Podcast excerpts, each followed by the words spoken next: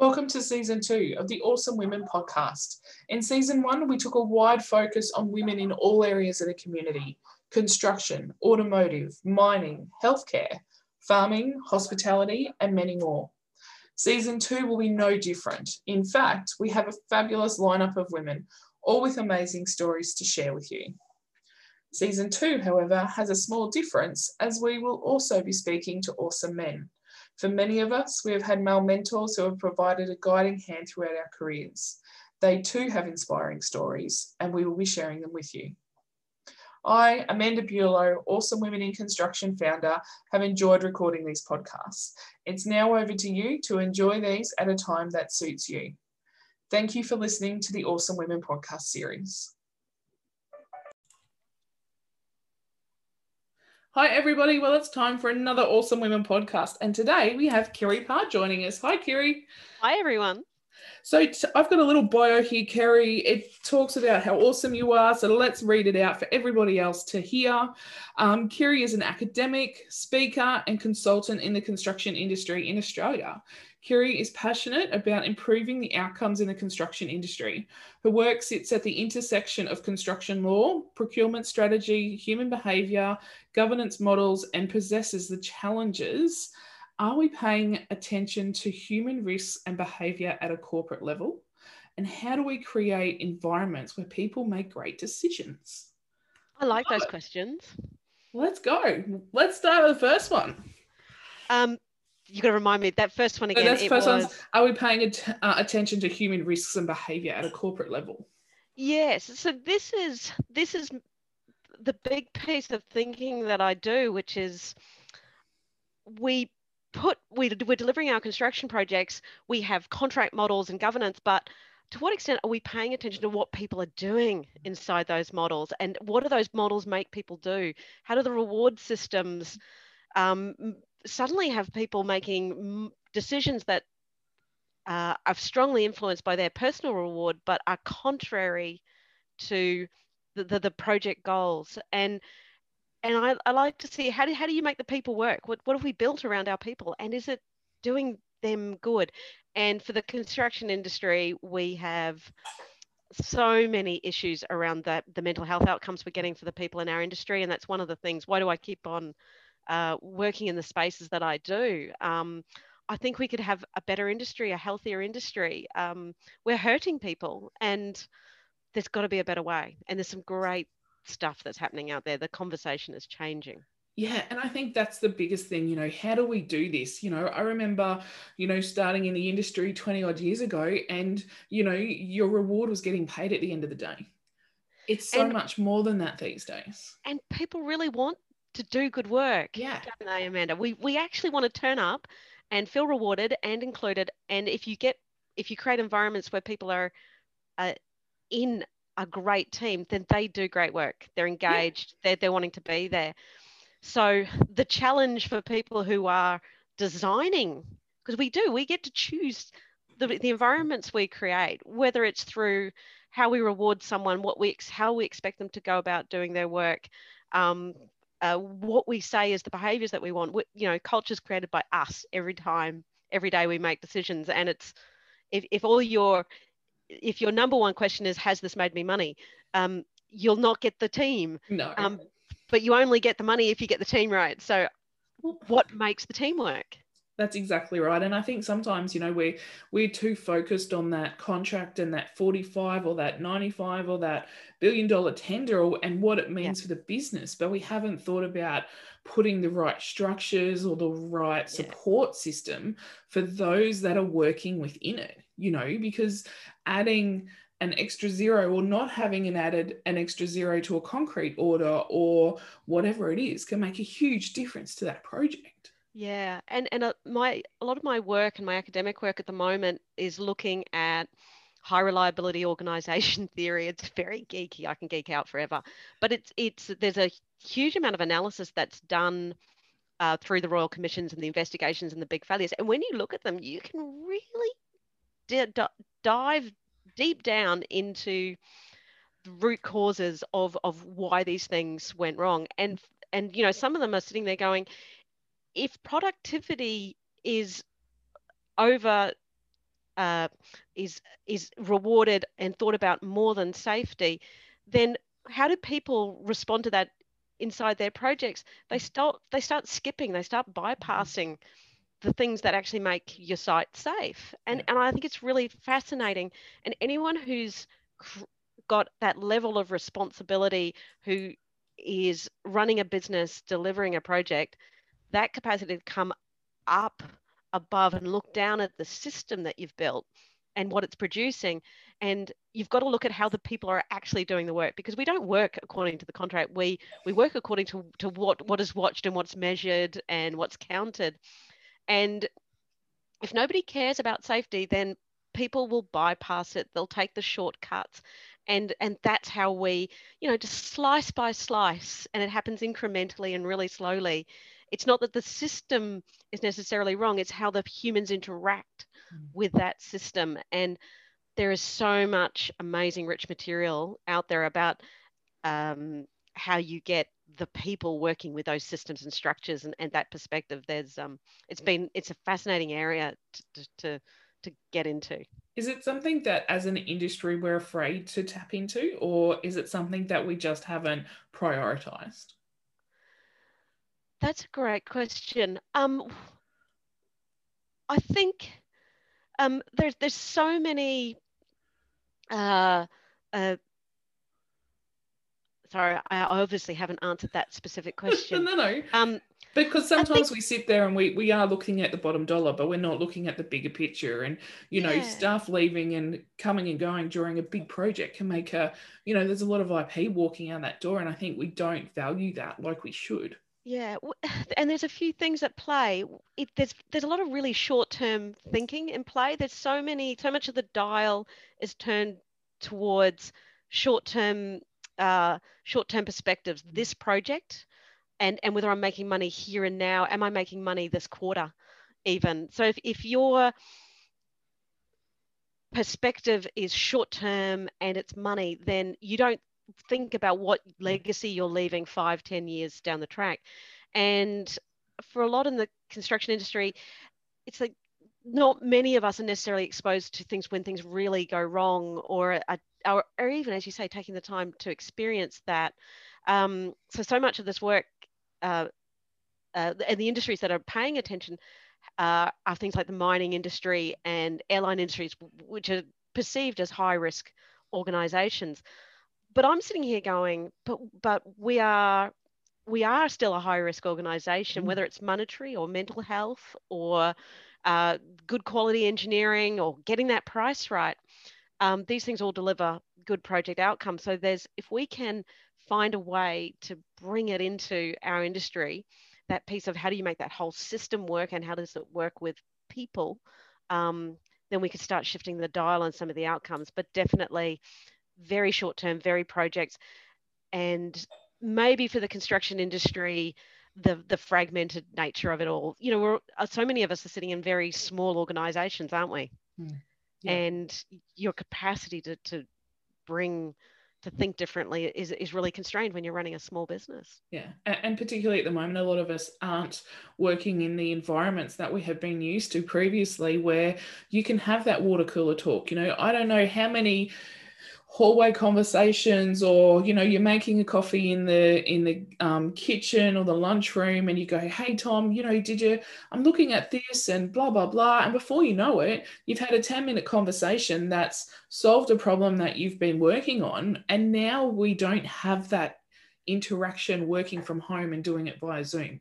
You just don't get that same feeling yeah, and and for that, you know, for 2020, we could say we were probably relying on those past relationships mm-hmm. to hold us through, and and now mm-hmm. we're at the 18 month mark. Yeah, and it's it's getting harder with time, um, and and I think that's a very very true point. You know, things that held it together while we were doing the everything has to happen by Zoom. It, it worked for a while, but holding those relationships and building them together.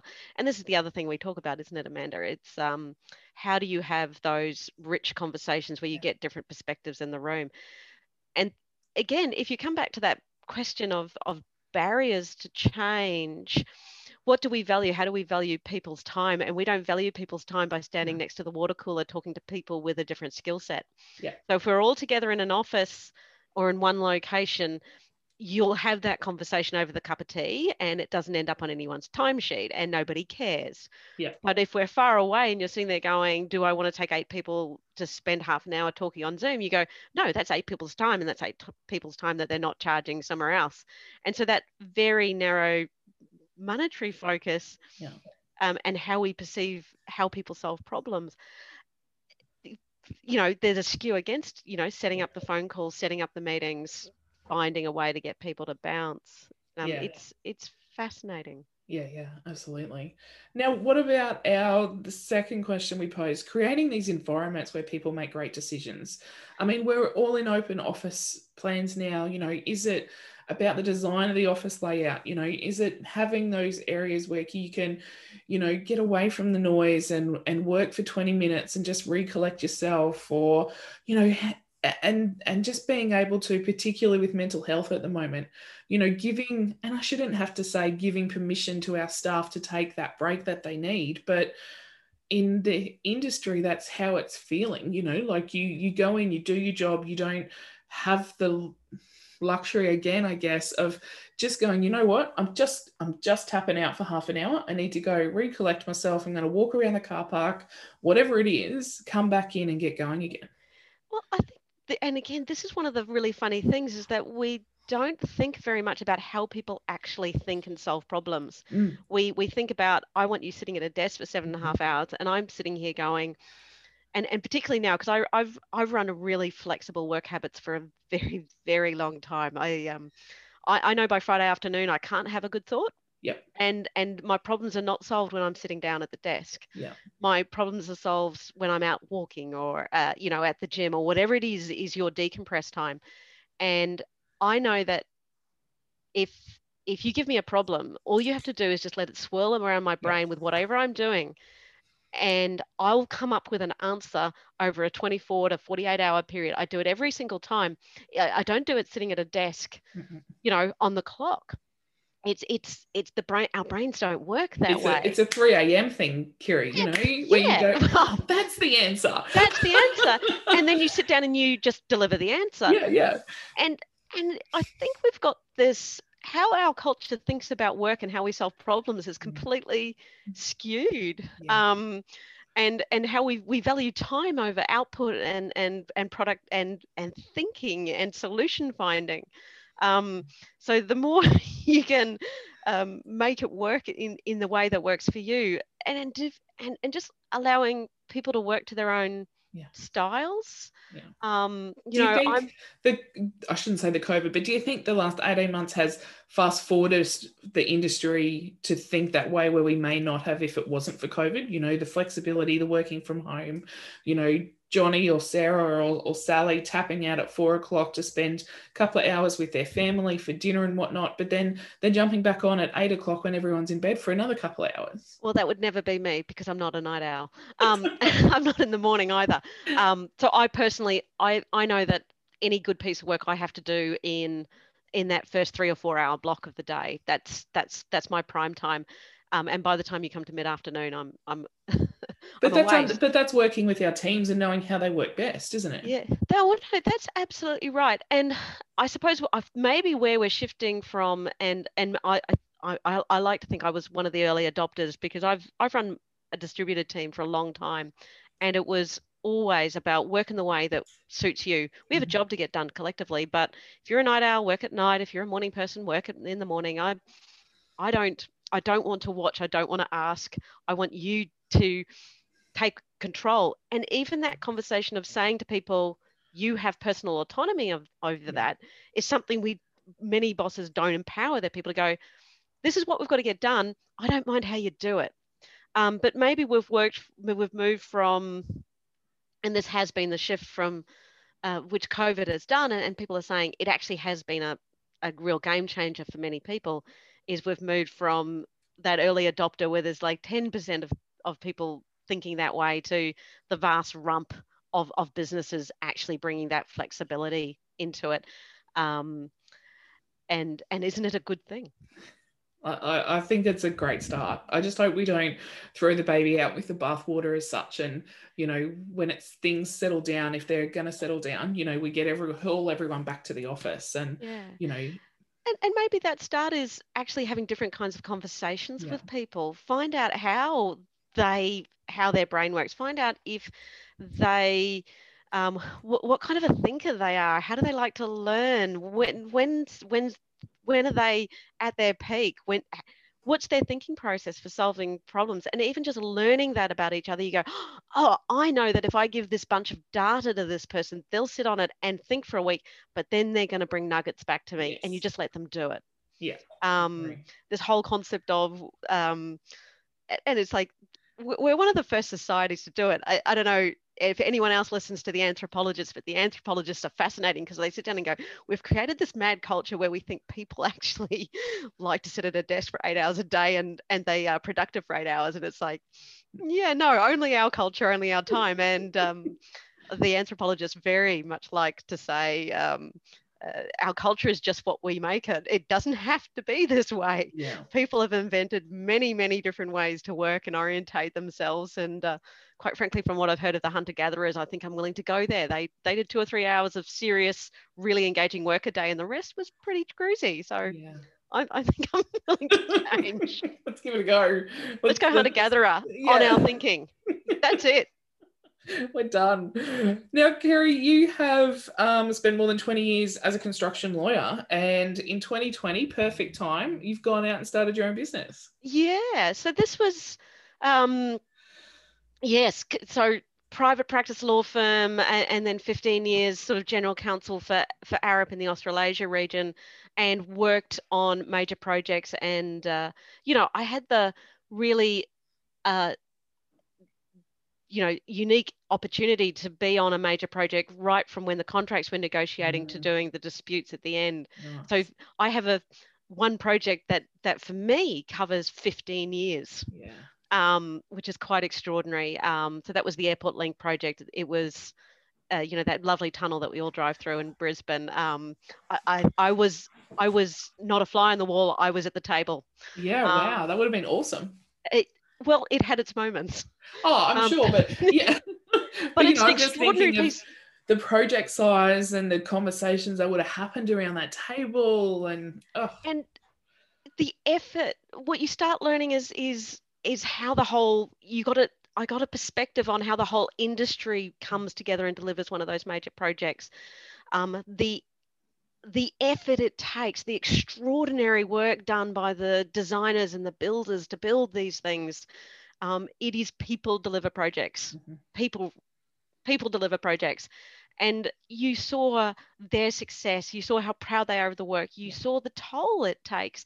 You saw how, you know, the the one difficult person rippled through teams and and the negative impacts it has.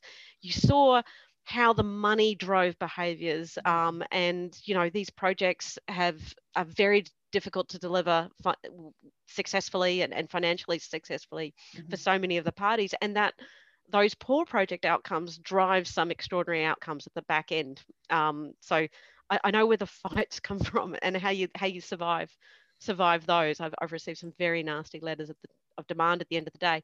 And that's probably where my shift came from um, towards the end of 2019, it was like, do I sit in a day job where I'm just sorting out the problems mm. uh, or helping? More, more important to me is how do you prevent them? Uh, I, I'm now sitting there for the back quarter of my career going, I don't just want to do a day job where I'm part of the problem. I want to find a way to go, can I? It sounds weird. How can I be part of the conversation that says, actually, what's going on isn't best practice?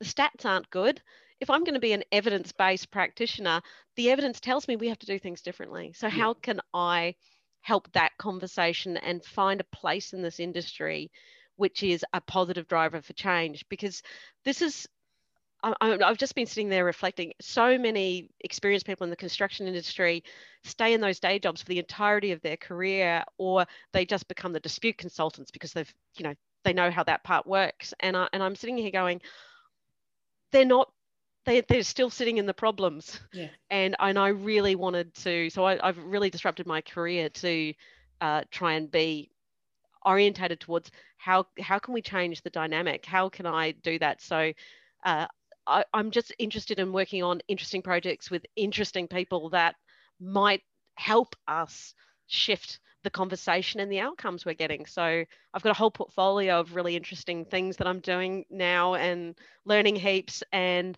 it's great to be back on the tools in a way. Um, because I, one of the things I'm really keen to do is is go and work on working in, in projects.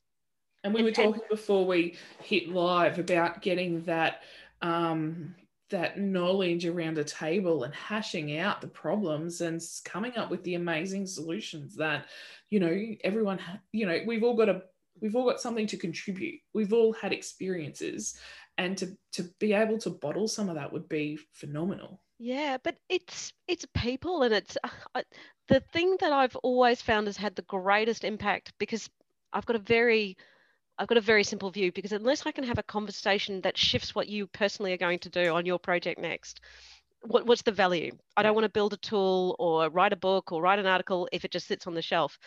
More importantly to me is can we design a process that actually asks the people on the project to do something different, to think about it differently? And the simplest technique that I will share with everybody every time is get a diverse group of people around a table they are all seeing different problems and different opportunities on that project. Get them on the middle of that table, let everyone see them. And I reckon every single time I've done this, amongst that group, they actually have a really broad perspective on the problems they have to get together and solve, and they have the answers. You don't need somebody else to tell you what your problems and answers are. You just need to get that group of thinking together, and you can pull the problems out of them, create a safe environment, create diversity, um, but they have the problems, get them all out on the table. It's interesting, isn't it, Amanda, the extent to which we don't tell other people what we can see. Yeah. What we are seeing as the problems or what we are seeing as the opportunities, and how frustrated we are when we go, but I know this is going to happen and I can't do anything to stop it. Yeah. yeah. Or I can't take this opportunity because this other person doesn't see it. Yeah. So that would be my one big tip we don't spend enough time doing it in our world these days. No, absolutely, and it's a fantastic um, tip to uh, to finish up on, and it has been fabulous to have a chat with you, Kiri. I I could um, sit here and have a chat with you all day, and I will uh, confess I'm a self nerd and would love to know more about the projects, you know, that you've um, worked on and and how they finished up. But um, it's been wonderful to have a chat with you, and I hope everybody listening has enjoyed it as well. And um, if anyone's got any questions with anything, Kiri, or how you can help them in their business, we'll connect them through LinkedIn for you. That's fantastic. Thanks, Amanda. Fantastic. No worries. Everybody listening, have a fabulous day. And thank you again to our um, podcast guest, Kiri. Thank you so much, Amanda.